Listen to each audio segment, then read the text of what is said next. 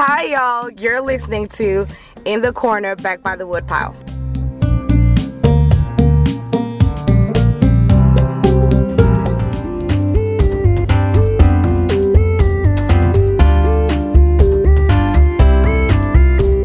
I'm Spun Counter Guy. Thanks for stopping by.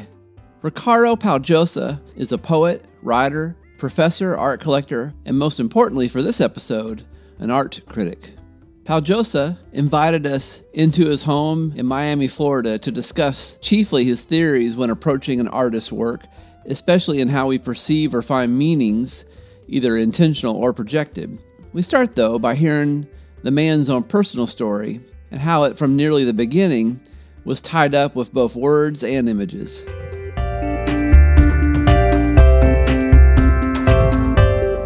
My name is Ricardo Pau Llosa. I was born in Havana, Cuba in 1954. Let's talk about when did you first become aware of art or develop a passion for it?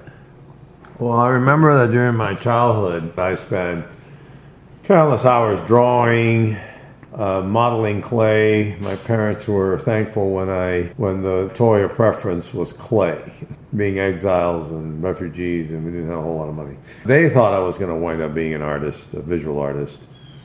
Uh, and then at some point in the beginning of my high school years, I suddenly really, I'd always read. I always loved to read, and so I became much, much more interested in, in, language. But I always knew that the visual arts would always have some kind of role in my life. Maybe not as a creator of paintings and sculptures, but as a critic and as a curator, a commentator. Visual thinking fascinates me. I think in very visual terms. So. You mind talking about how your, your family's situation, about when they left Cuba and, and under what circumstances? We, we were uh, working class people that had just begun in the 50s, in the late 50s, to enter into what could be considered a middle class uh, status. So we weren't by any stretch of the imagination rich or anything like that. But when the communist takeover occurred in January 1959, my parents, and especially my mother, became very immediately and clearly aware that a debacle uh, of unstoppable proportions was headed toward us, was upon us actually. And a lot of Cubans, the people who left in, in 1960, 59 60, were usually the wealthy who had money abroad or could take money out and you know, and, and most of the money they took was to like live for a while until the Americans overthrew it. You know, that was the the general Platt Amendment mentality, right? You know, sure. the Platt Amendment was was, was this interventionist amendment that was put into the Cuban Constitution, enabling the United States to intervene in, in Cuban affairs if necessary, and that was repealed in 1933 or 34. And but there was still this when Cuba was called the Platista mentality, that you know no matter how badly we screwed the republic up, and believe me, we could do a, an excellent job of screwing the republic up, on any given Tuesday. Right? The Americans would come and, and, and you know fix it up, save the day, yeah. save the day, kill the bad guys, and hey, try it again. You know, here's the keys. Here's the keys. Come on, here's the bat. Come on, swing. Come on, take another swing at it. You know, the ball's the size of a zeppelin, and we couldn't hit it. You know. you can't miss. Oh, we miss. Yeah. uh, there was a Brazilian uh, uh, senator, a friend of mine from way back. I haven't really seen him in ages. Who had this? He was a bon vivant, a really witty guy, and uh, he would always say, he had this great phrase: um, "Brazil is the country of the future and always will be." we'll never have a president. Right. or you know, we'll or, get it fixed tomorrow. Right. Or, or, Brazil never misses an opportunity to miss an opportunity. You know. and that applies to every all Latin America. Regrettably, I mean, I say it jokingly, but it is a sad, tragic, and and but yet unavoidable reality of the the, the talent, the real gift we have for uh, for continuously screwing up. Anyway, back to 1960. So my mother sort of took one glimpse of this lunatic who could speak for nine hours on a, on a podium without even having to use the bathroom, and uh, and realized we're in the hands of a schizophrenic, lunatic, maniac, paranoid, genocidal murderer. We better get the hell out of here. And for folks listening, we're talking about Fidel Castro. Yes, we are talking about Fidel Castro. Yes, we're not, you know, we're not talking about Nancy Pelosi or anything. Not yet. Uh, not yet. and uh, and so everybody was was was you know, not everybody, but everybody was still in the hysterical, you know, Fidel mania phase. And my mother, you know, got us out. She said, "No, we have to go, and we don't have any money, but we're leaving." And uh, so she scraped up whatever she could, selling stuff and whatever she had on savings, which wasn't a whole lot. And my father headed out first to Chicago, where, where he had a nephew. And uh, the only person we knew outside of Cuba, they had never been outside of Cuba. And that was it. We left for Chicago. He got a job there in Gary, Indiana, actually. Horrible place. Uh, and, and three months later, we came. We arrived in Chicago on December 24th, Christmas Eve, midnight, on a train from Miami. A very rough ride, two days. It wasn't exactly, a, you know, an express luxury train. And, um, and we started a, a brutal, painful uh, adaptation. At that time, there was no American government doling out insurance and assistance to refugees. There was nothing like that. There was you came, welcome to America, sink or swim. That was it. Which, frankly, I think is how it should be, because it, it instilled a tremendous amount of strength in all the immigrants that came here and exiles. And then when we develop the nanny state, well, then, then that we've seen a dramatic drop in in the resilience of, uh, of, of subsequent generations. So um, that's how we, we got started here. And of course, eventually, my mother got proven right, and everyone else got proven wrong. She always said, "It's too bad I was right, and they were, and they weren't." It would have been much better if Fidel had been toppled and Castro had been, you know, hung by his heels like Mussolini, and we would all be, you know, wrecking the republic all over again. But it uh, it didn't happen exactly in that way.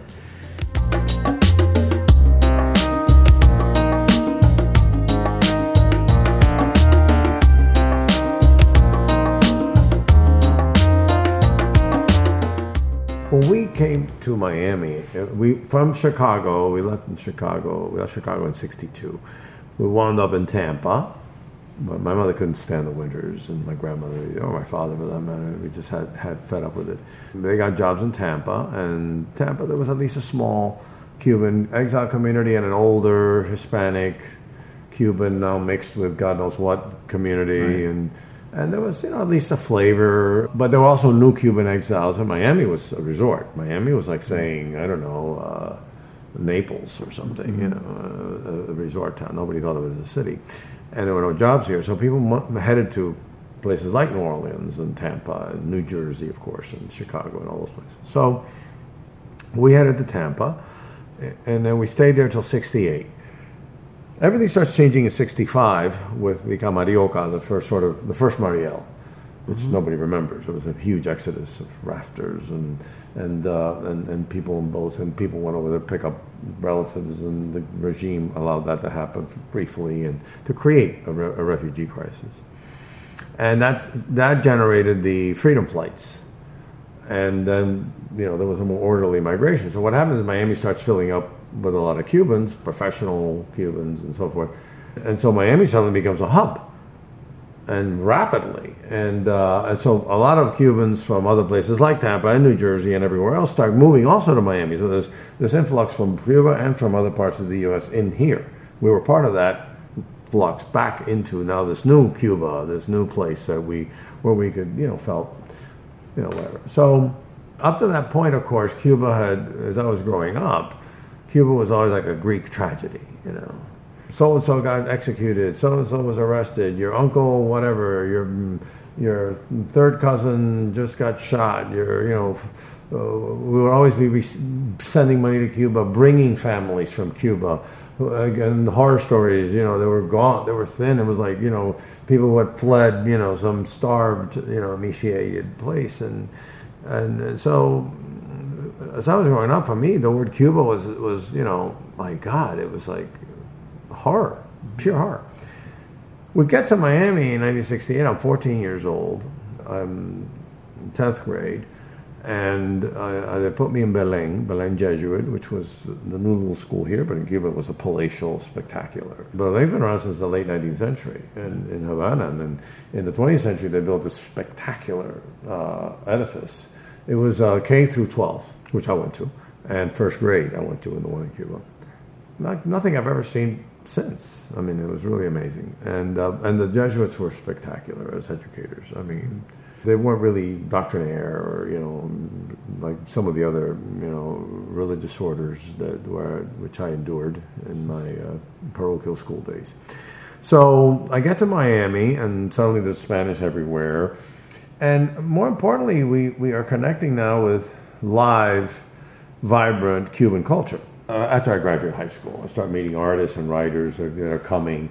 I hook up with Jose Mijares, who is uh, was a, a, very prominent Cuban artist in Cuba. And Kane had come in the, in the 60s also to Miami in 68, 69, around that same time that we came to Miami, and was probably the only Cuban artist who had enough name for himself that he always worked as an artist and lived from his art. And so his house had become like a salon of 20, you know, an everyday, so every night after, you know, my senior year and then later, in, you know, in college, I would come to his house every day and there, all these other artists that were coming from Cuba or from Spain or Puerto Rico or New York or wherever, Mexico, and were passing through Miami, they always stopped at Mijares' house. So if you parked yourself in his living room, you would meet the cream of Cuban intellectual and artistic culture uh, in every manifestation because Mijares was like a staple of that. And they would all come to his house.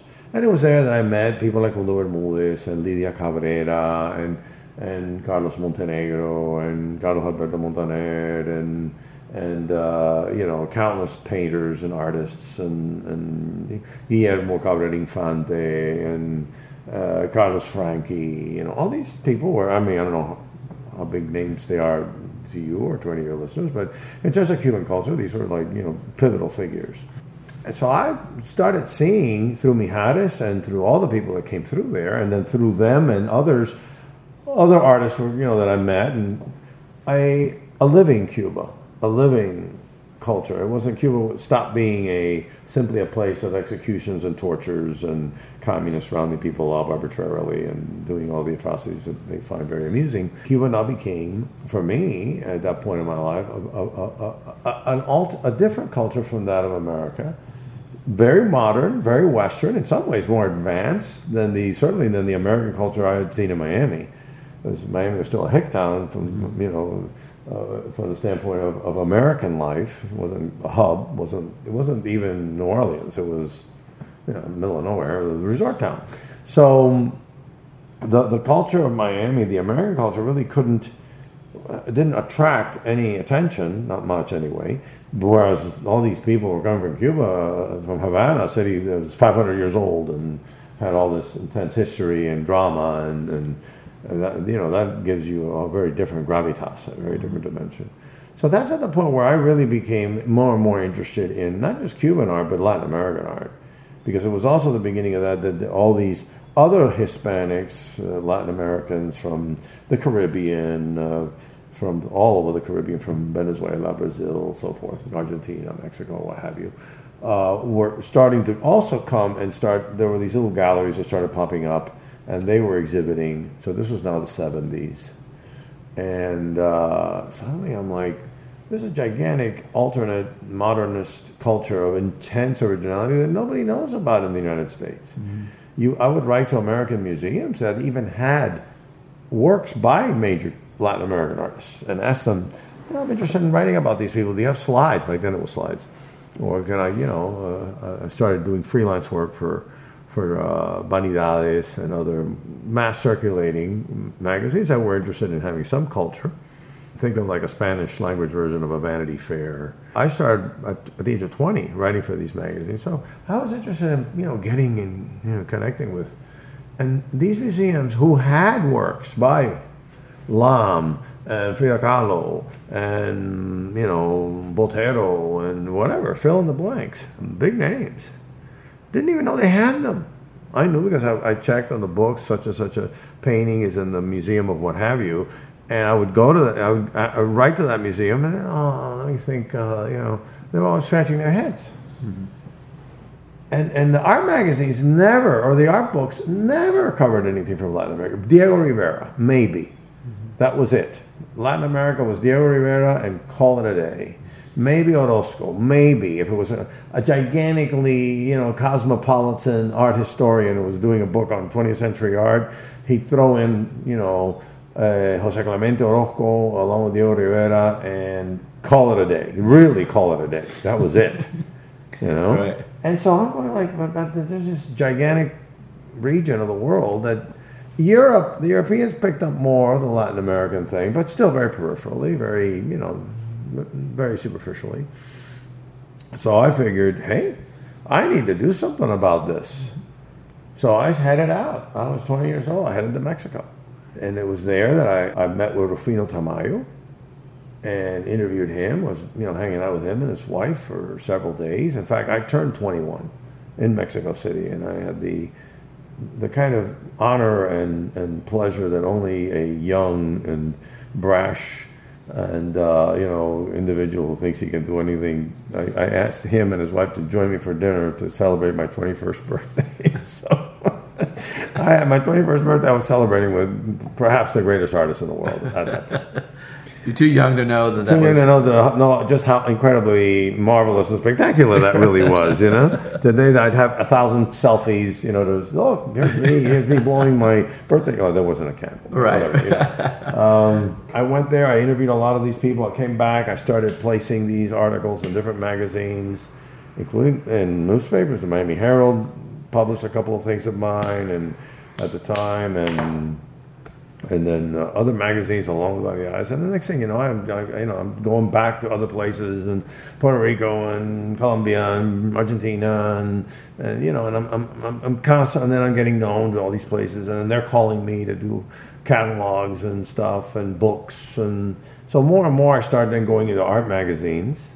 Publishing in uh, places like Art International or Connaissance des Arts in Paris. Art International was out of Switzerland at the time, and Arts uh, out of New York and whatever these kind of art magazines, and I you know kind of dropped the commercial ones.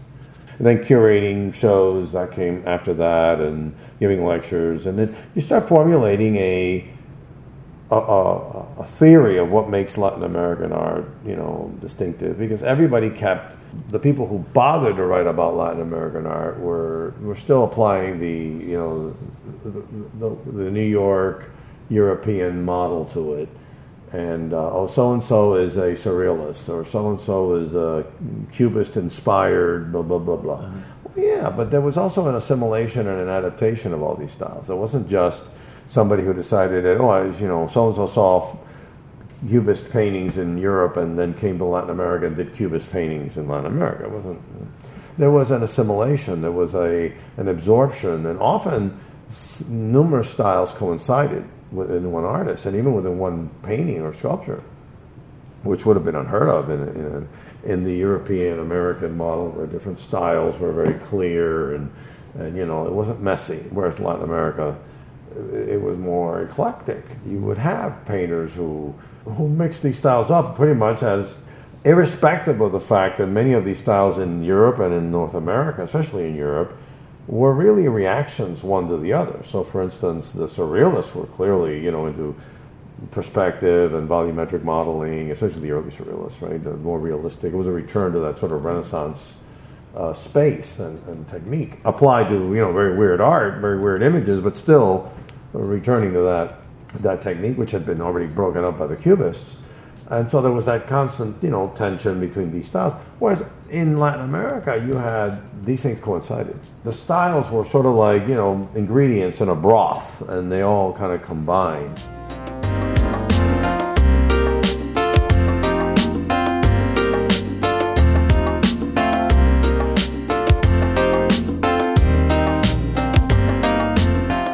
Let me ask you this, because I, I noticed this. I assumed it was everywhere, but in the American art world, especially, there seems to be tribes and cliques, and people are real worried about being seen as like hip or intellectual, and maybe one year something won't be accepted. It'll be like, oh, that's that guy's a hack, you know. But then something happens, and a couple years later, that guy is the guy we all want to be known to have, have appreciated back when he was no one.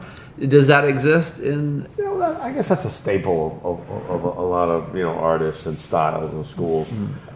But what occurred in, in, in Latin America is, is, is, peculiar because those cliques and those things occur more on a personal level, something uh, and, and a stylistic level. But there were these styles were not superseded by other styles. For instance, in the 1980s in the United States and in Europe, we had something called neo-expressionism. Suddenly, like what you mentioned, oh, you know, people that were doing expressionistic art during the time of the pop movement or the or the kinet or the pop or the geometric stuff.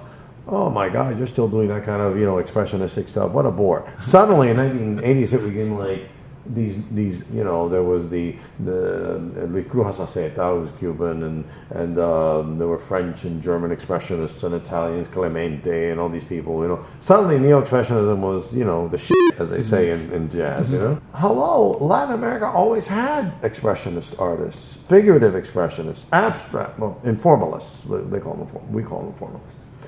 Uh, European informalists that you know and mixing figure figuration with that and that those styles in Latin America, they don't stop on any given moment and then another one takes over, as happened here.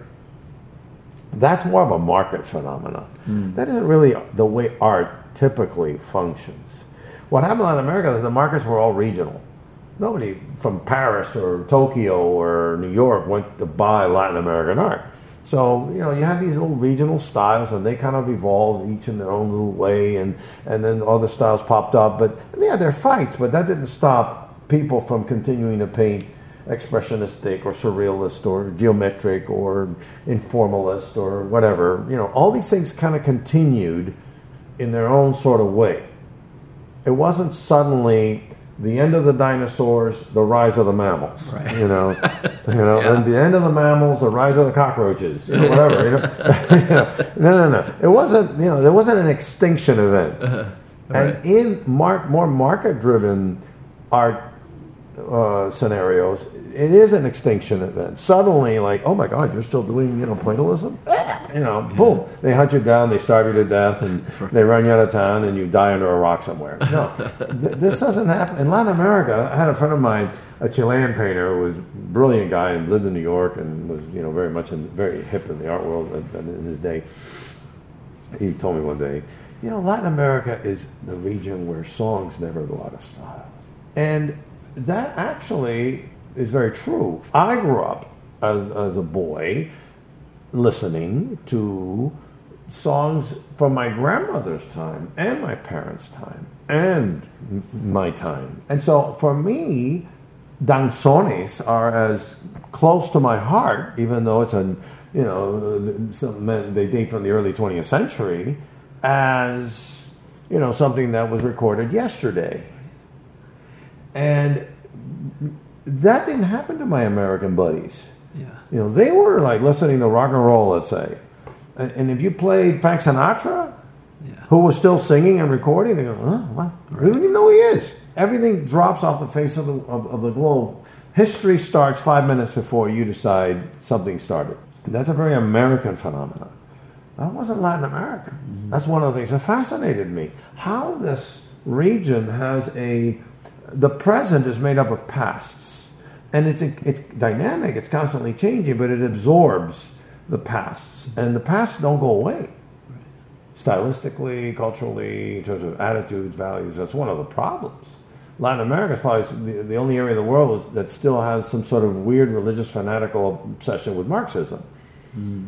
Whereas everybody else thinks of it as, you know, por favor, you know, you know, we, have been there, we've done it, we bought the T-shirt, right. and we caught the disease. All right, so it's like you know, uh, we moved on.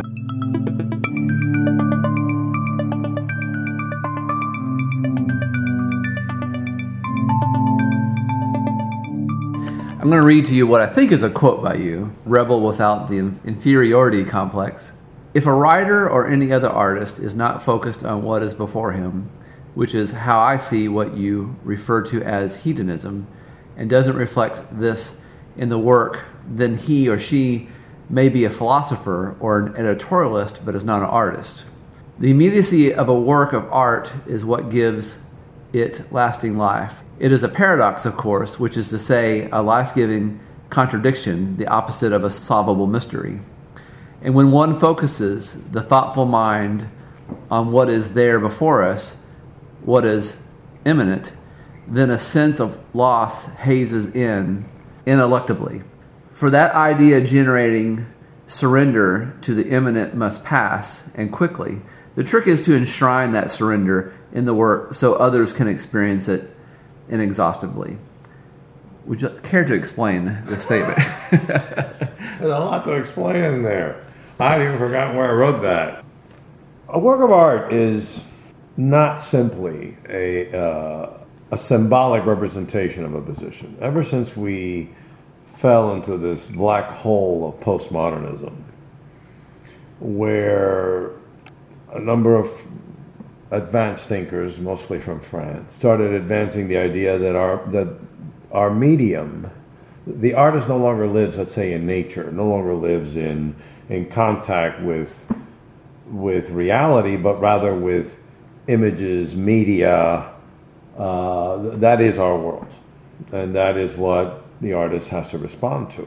This is something which we first started to see in pop art, but pop art was still very much simply a, a warmed over Dadaism. You know, Duchamp and all these people really basically came up with some of those, you know, the whole ready made idea that if I take this chair and do something to it or just isolate it, you have to look at it aesthetically rather than functionally, then that be, turns it into a work of art. Well, that's one step. But what happens is that in a lot of these more marketable styles, uh, marketable not just in terms of selling, but also in understandable. People who think they're into art, wealthy collectors, want to understand what the hell they just paid fifty billion dollars for. you know, that seems fair. Yeah. And so uh, the the result is that they can you can you say, oh, all I have to do is take out the function out of this object, and it's art. I get that and here's your $25 trillion for this. And so they are happy and they can then pass it along and feel very sophisticated. In reality, that's just one step in a process. I take this chair, I, I forget it's a chair, and now I have to come up with some way of, of, of, of accepting it as an immanent object. Immanent meaning like there. It's unavoidable. It's, it's, it's unavoidable. It's there. This table is here. You are here. I am here you know, and, and we are immanent in our in our states of being, in our consciousness. So to everything in this room is. So once you enter into that level of consciousness, you're still in st- stage one as an artist. Okay, I've taken away chair from the object.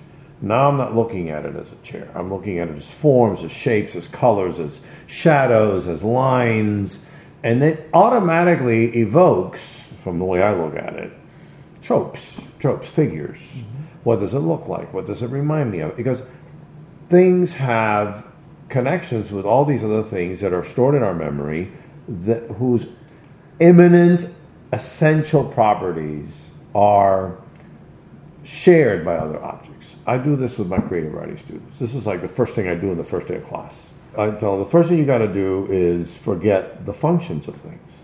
So I tell them, take out a piece of paper, you know, something that you can crumple up and throw away, and please don't use my syllabus. Uh, you know. so they look for another piece of paper. Go, okay, let's crumple it up. Close your eyes, crumple it up, and listen to it. Okay, what does that sound like? Oh, it sounds like paper. No, forget paper. Don't even think paper anything but paper. So it sounds like fire. It sounds like bacon sizzling. It sounds like leaves. It sounds like rain. Eh, all these things. Static on on a radio. Excellent. That's exactly what I want to hear. So here you have this crumpled piece of paper that has an immanent. That means present to the mind and cannot be bracketed. Bracketing means I can put it aside. Mm-hmm.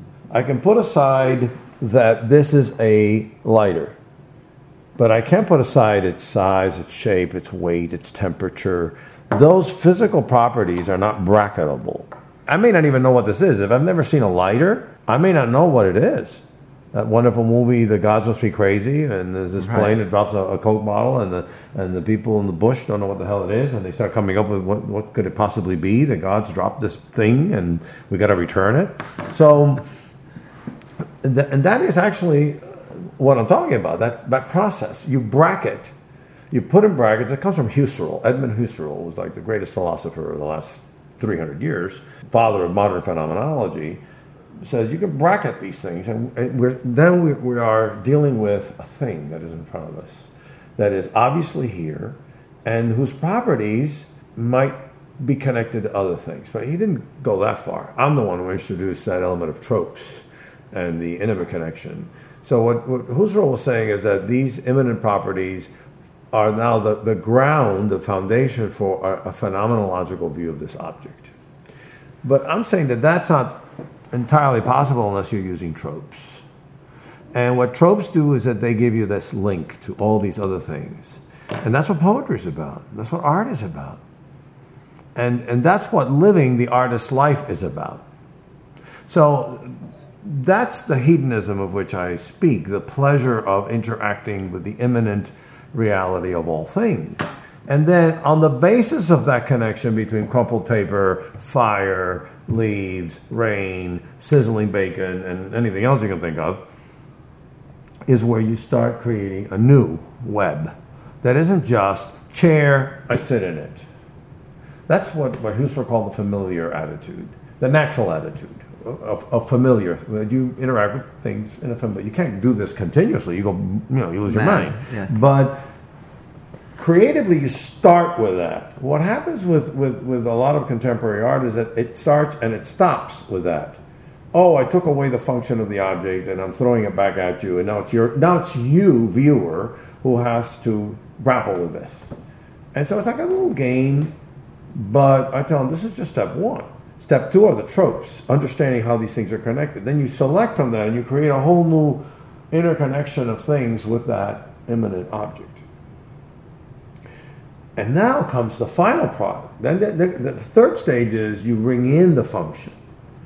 Okay, it's it's a piece of paper, which is also connected to water refracting in a swimming pool. Because if you open up that paper, it has pretty much the same properties as waves inside of waves inside of a swimming pool and a topography, a landscape, and the bacon, and the fire, and the leaves, and the crunched ice, and the whatever else. So suddenly you've got this object which is a prism of, of, of tropes, metaphors, and other connections which are alive in your awareness of this object if you're looking at it phenomenologically, if you're looking at it in terms of its immanent reality and how that is shared tropologically with other things. Does that make any sense? Mm-hmm. Okay. Yeah. So that's what I'm referring to. Then comes the, the third stage is you're returning now, you're taking it out of the brackets, you're bringing in the function back into your awareness. But now the object has been transformed. Now it's not just a piece of paper, it's a piece of paper that has all these connections. Now you're thinking like an artist. And now comes the fourth stage which only you can come up with, I tell them. What do we do with this? That's where the art really begins. Anybody can take the first three steps. What we don't know what's going to happen is, in your mind, what leaps out from that? What leaps out from the connection between crumpled paper, topography, landscape, crunched ice, sizzling bacon, and all these other things the sounds, the textures, the, everything of the paper, the, the, the view of the, the paper. What happens after that? That's the unpredictable. It may have nothing to do with paper. You might suddenly, in the midst of all of that, write a wonderful poem about a building falling down, or um, a bird flying, or a beautiful woman, you know, walking past you and winking at you, or indigestion. I mean, we don't know what what might come from that experience is I have nothing to do with paper or any of these other things. That's where the art is.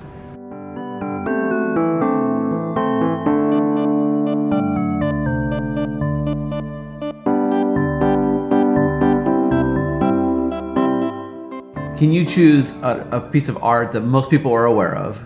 And can you take us through those steps, especially the fourth step, and explain that? Because I think that would help. Well, sometimes that, that fourth step that fourth step is is a leap out of the process. So how do artists come up with a, a whole new image that is haunting and that, that, that think of Van Gogh. Van Gogh, everybody knows Van Gogh. Right. So let's say Starry Night, one of the most famous paintings of the last Right. 150 years, 200 years. How do you get to that? You know, people stand in front of it and go, "Oh, it's so beautiful in the swirling sky and all this." And well, at some point, Van Gogh, who was in the countryside and looking at nature and trees and wind and all these dynamics, called dynamic forms. Clouds are, are trees are, are dynamic forms, especially if they're being rustled with wind. It's a tree is a form, but it's a dynamic form, somewhere in between a solid form and a dynamic form. Think of a tornado or or clouds or as more dynamic forms. But we all look at clouds and we know what they are, but there are no two clouds that are alike.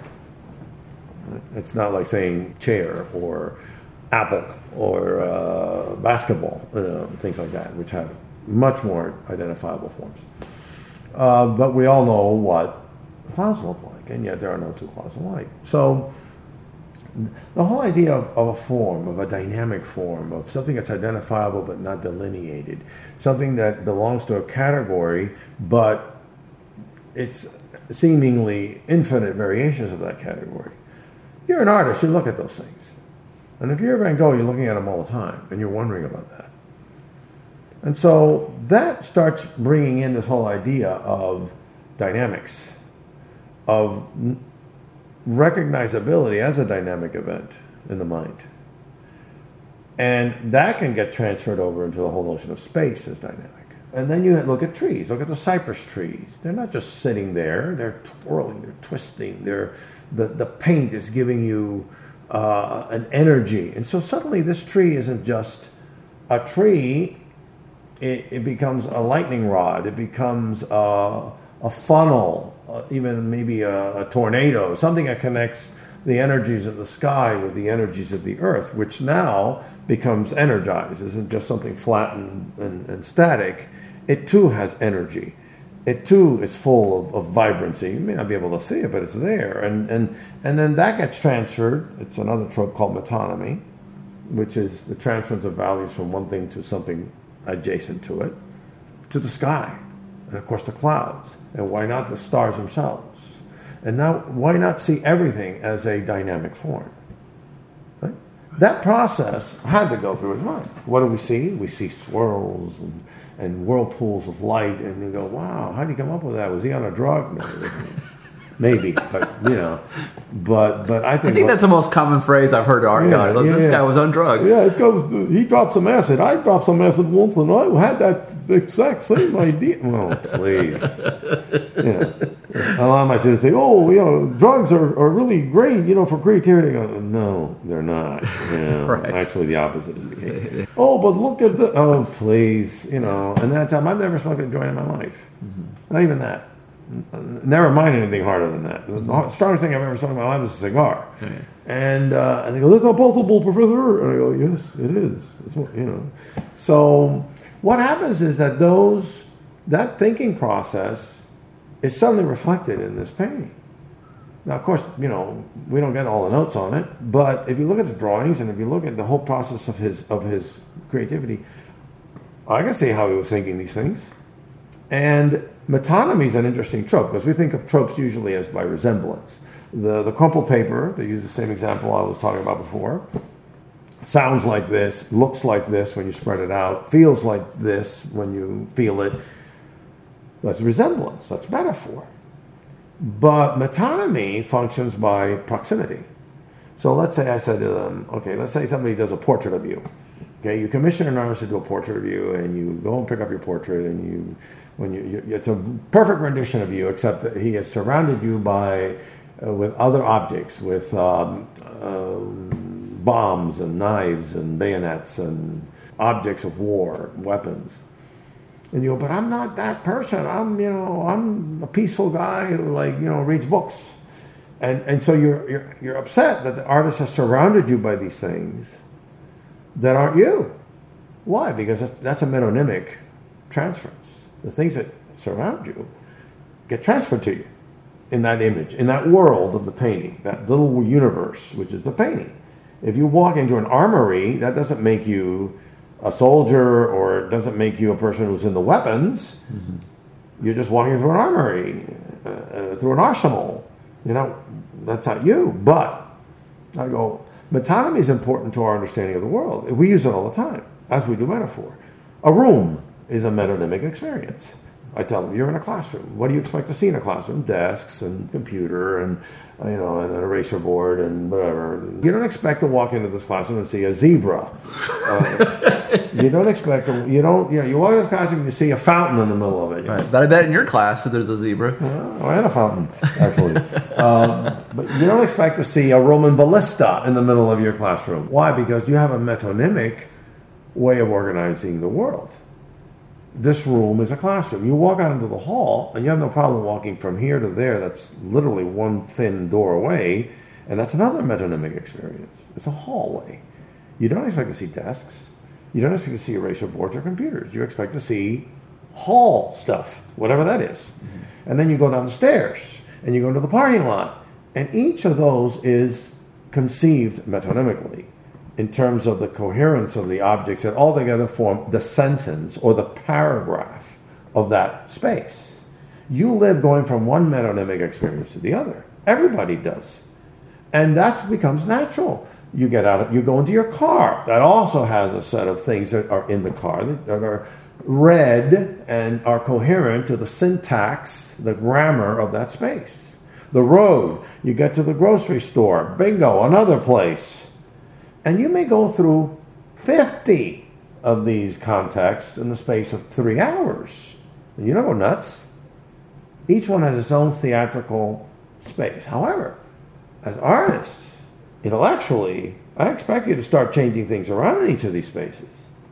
What would it be like if you saw a zebra in the cereal aisle of Publix? You know, what would it what would what would come through your mind if you saw this or that in a complete that's what surrealism does. That's what magritte rene magritte does. Talk about another famous artist right? He'll give you a rock perfectly painted rock suspended in space over an ocean. What is going on here? Well there's, there's nothing weird about the ocean. There's nothing weird about the rock. If that rock were sitting on the ground you would think of it as a very pedestrian sort of view of a rock on the ground in a painting if there wasn't a rock hovering over the ocean, you'd see uh, the ocean and the clouds, and you go, well, what a boring marine scene. But all you gotta do is just introduce a juxtaposition. And the, the way that you read that scene, you know, right. forces you to come up with new ideas. Surrealism is, is all about that. Van Gogh is all about this process. Now, what happens when you confront these very famous images? They're inexhaustible. Because it isn't, Magritte isn't hanging a rock over the ocean because he's trying to make a point about global warming. Mm-hmm. Or he's not trying to make a point about um, resource management. Oh, we have to protect this rock because it has, uh, you know, magnesium and iron and things that are running out. Right. You know, and he's not telling us about the ocean as you know, oh my God, it's swelling or it's shrinking or it's whatever. He, I mean, nobody thinks about that when they see the, you know, the, the, the suspended rock over the ocean in the Magritte or the swirling stars in the Van Gogh. Did they have feelings for nature and the desire to protect it? I'm sure they did, as, all, as we all do. But a work of art isn't an editorial comment on an issue of the day. You can use an issue of the day to create something that is that has that enigma. That's a different tack altogether. Right. Right.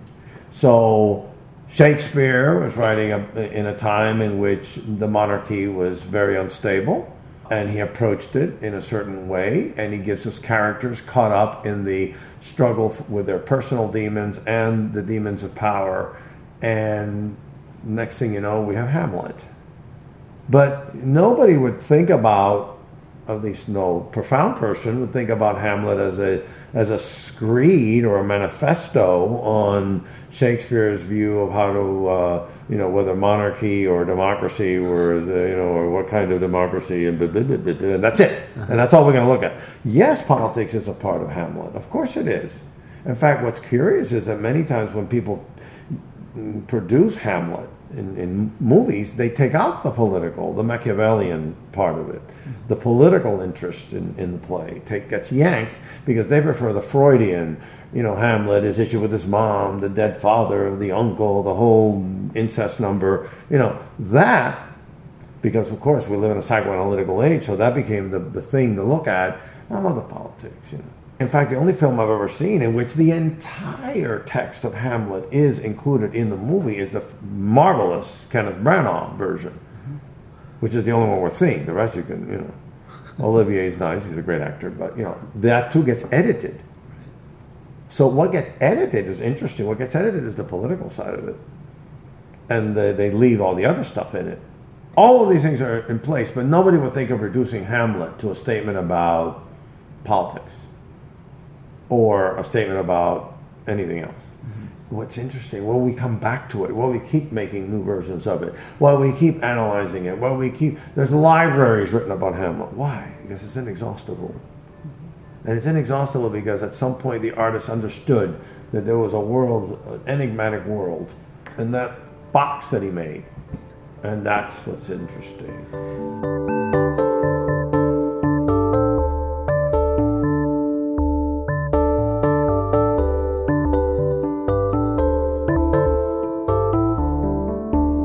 I may be misunderstanding you, but I heard someone say recently that they were talking about the phenomenon of the Hamilton musical. And this historian was saying, well, it's not historically accurate. And they said there's this tendency, or every generation, at least in America, to go back and look at the founding fathers and find the guy that kind of fits their morals or the or they're the things that are important to them. Or that they want to demonize. Yeah exactly. And they're, they're trying to make a comment about their contemporary times. Nobody really fits any of that precisely so you have to kind of butcher it a little bit or you have to you know cut uh, you remember this the, the, original cinderella story where they had to cut the toes to fit into the to the slipper. Like the original cinderella uh, the, uh, story is about incest.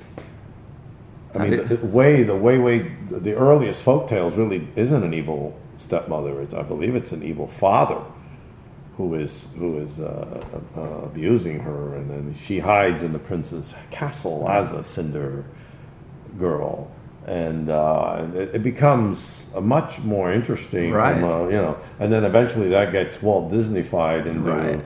this, you know, stuff. I find that in art as well in literature where it seems like, like you mentioned the Freud, and when everybody was about Freud, everyone started to relook at things under right. with his eyes, or maybe uh, with Darwin before him, um, you know, Marx, uh, you know, any, any number of. Yeah, we start seeing it through those lenses. Right. Is that somewhat what you're talking about?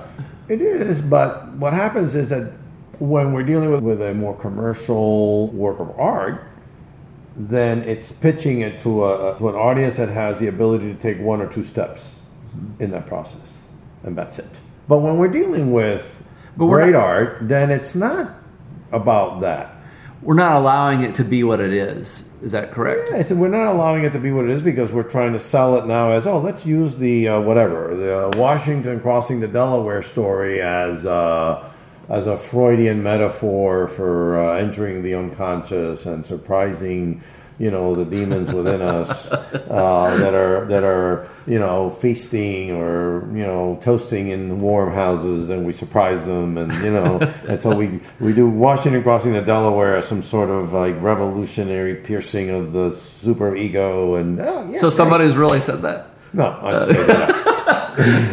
Somebody will. Somebody will, yeah. and they'll steal it from me, and no they won't even they won't even buy me a meal.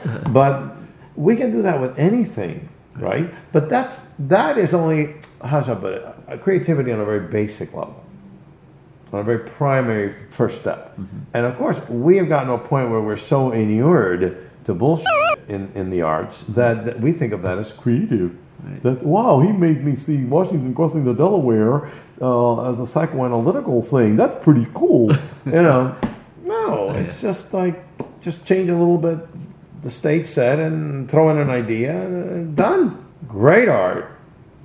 Well, that's a whole different story. Great art takes 15, 20, 30 steps beyond that.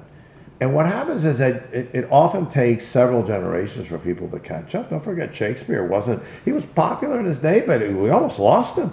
after the that period, he went into obscurity, and then people kind of kept bringing him back, but then they would chop it up and rewrite the plays and make them prettier or make them mm. nicer, take out some of the, you know, the weirder stuff and take out some of the body language. Shakespeare's full of body language and puns. Mm-hmm. My God, you know, when people hear, you know, look at Hamlet, oh my God, Professor, that's so boring. Oh, really? How about this pun and this one? Wow, it's downright pornographic. Okay, great. Then they, they get then they come alive, you know, and- Right. which is of course not exactly the way to bring them alive. But the point is that they they miss things because they they can't turn it, they can't translate it. We become, I guess, an audience of translate that story into something I already have in my head so that I can feel comfortable with it Right, right. These aren't works of art. These are translations into uh, attitudes that need to be addressed in some way, into a waiting market of X millions of people that are going to pay 150 bucks a chair to see it. And we're going to make, you know, $35 million and everyone's going to be happy. That's what's going on there. Not a crime. But my point is that great art emerges in the very rich loneliness of a creative process that even the artist doesn't get. One of the things I tell my students is, and I give them a, a set of 10 characteristics that I look for in a poem or an work of art. And the last one I call vitality. I need to stand in front of a work of art or read a poem or hear a piece of music and feel like it, this has escaped the artist's intentions. This has a life of its own. Hmm. And this happens to me when I write poems that I find are good poems. I start writing a poem about fill in blank, whatever topic, right? And it turns into something else. And if you're a real artist, you don't put the brakes on that. Okay, you didn't get your poem about, you know, how much you're enjoying this kale salad. Uh, but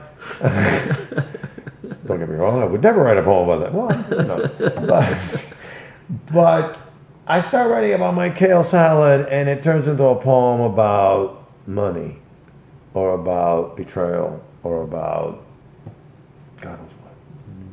And I didn't think about that when I started. It, it said, oh, yeah, sure, kale.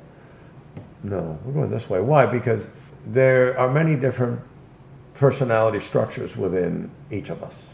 And that's something we get from Jung more, much more than from Freud, right? The autonomous complexes and stuff like that. And one of them is the artist. Not everybody has that one awakened, thank God. Imagine a world filled with artists. I mean, I'd, I'd, hop on a flying saucer and get the hell out of here. I mean, you know, please take me to a planet where there's only 0.001% of the population who is like this, and the rest of them are lovely people who do all sorts of really functional things.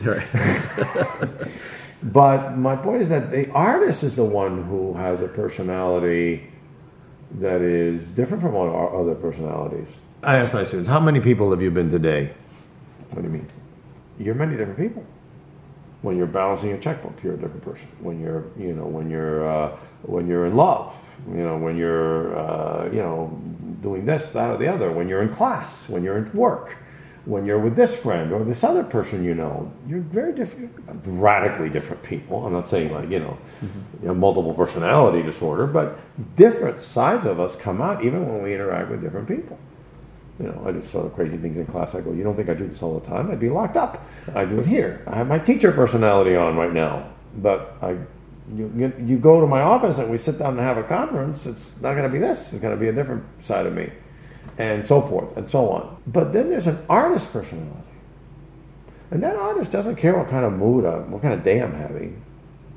You know, that's another thing that they, that my students, and, and I say my students, also people in general don't understand. Oh, Van Gogh must have had a really good day because he, look at those pretty sunflowers he painted. He may have had the worst day of his life, and he painted perhaps the, the most joyous painting of his career. And even been having, and the opposite is true. It is not a reflection of how you're feeling. Who cares how you're feeling? I ask them. Let's say you're sitting in a bus. You sit down on a bus, you're taking a ride downtown, and somebody sits next to you and starts telling you what kind of day they're having. Perfect stranger. What would you do? You get up and change seats or something. You know, what kind of a nut would, would, would start talking to you about what kind of day they're having. Mm-hmm. Is that what you think an artist is doing? What kind of day he or she is having? For God's sake, who cares? Right. First of all, a work of art is not done in a day. So the idea that somehow it's just like a, a, a an expression of a certain moment in their life is ridiculous. Because you know you may have been working on this painting for five years. Really, you've had only one feeling in those five years? Wow, you really do need help. Uh, I mean, more than, than we can give you, actually. but it's not about that. It's about what you know about the human condition, including feelings, ideas, events, things that happen, things that don't, frustrations, this, that, everything, everything gets reflected in there. And it's what you know about it, what you have come to understand about it. And even that may not be ultimately what your audience gets. May may get something completely different. That's fine. It's a living thing. It's a living thing. It's not just what was in the mind of that artist when, when that person was creating this thing. God, if that was it, then then the artist wouldn't need to create Hamlet or Starry Night or Meninas or Don Quixote or you know Fathers and Sons or you know Anna Karenina mm-hmm. all we would need to do is, you know, ask the artist, please write down what you're trying to get across on a piece of paper in one paragraph, and that's what we're going to look at. But it can't be that. The artist, at the end of the day, will may only give you a very limited view of his or her own work.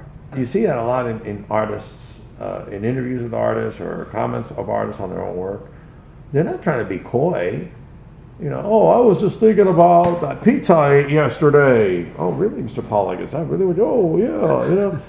And well, you know, I'm not saying he said that, but whatever. You know, just mm-hmm. what were you thinking about when you wrote this poem? Well, I don't know. I was like walking down the street. and I saw, you know, uh, a dead pigeon, and uh, you know, maybe that really is what triggered it.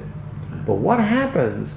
The rest of the personalities of that artist is not aware of it.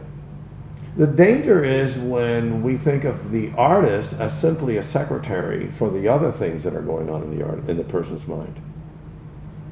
And so, so the artist personality simply becomes an executor of an expression. Okay, so give us a sculpture about global warming. Oh, sure, here it is.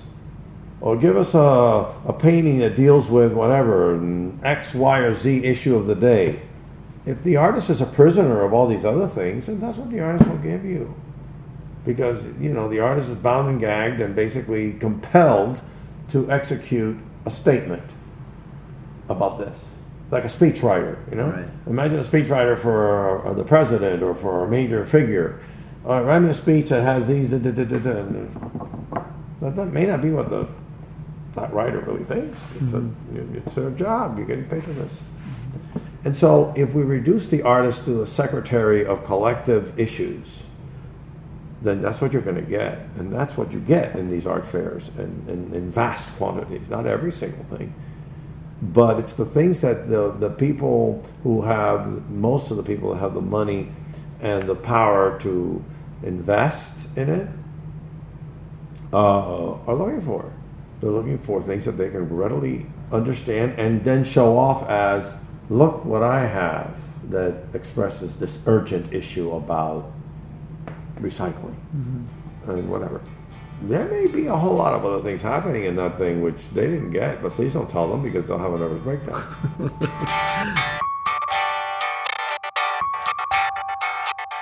We're going to head on home now, but we'll check back in with Mr. Pau Llosa in a few months where he'll read some of his poetry, talk about specific pieces in his collection, and muse on the nature of art and politics. And if you're still in an artsy mood, you might give a listen to our interview with radioactive heart artist Jason Hargrove back on In the Corner Back by the Woodpile, episode 123. In the Corner Back by the Woodpile is produced by A Closet, a Pocket, and a Suitcase. You can listen to this podcast on iTunes, Stitcher, or podbean.com. If you'd like to send us some hate mail, you can email us at spuncounterguy at hotmail.com. See ya, and I wouldn't want to be ya.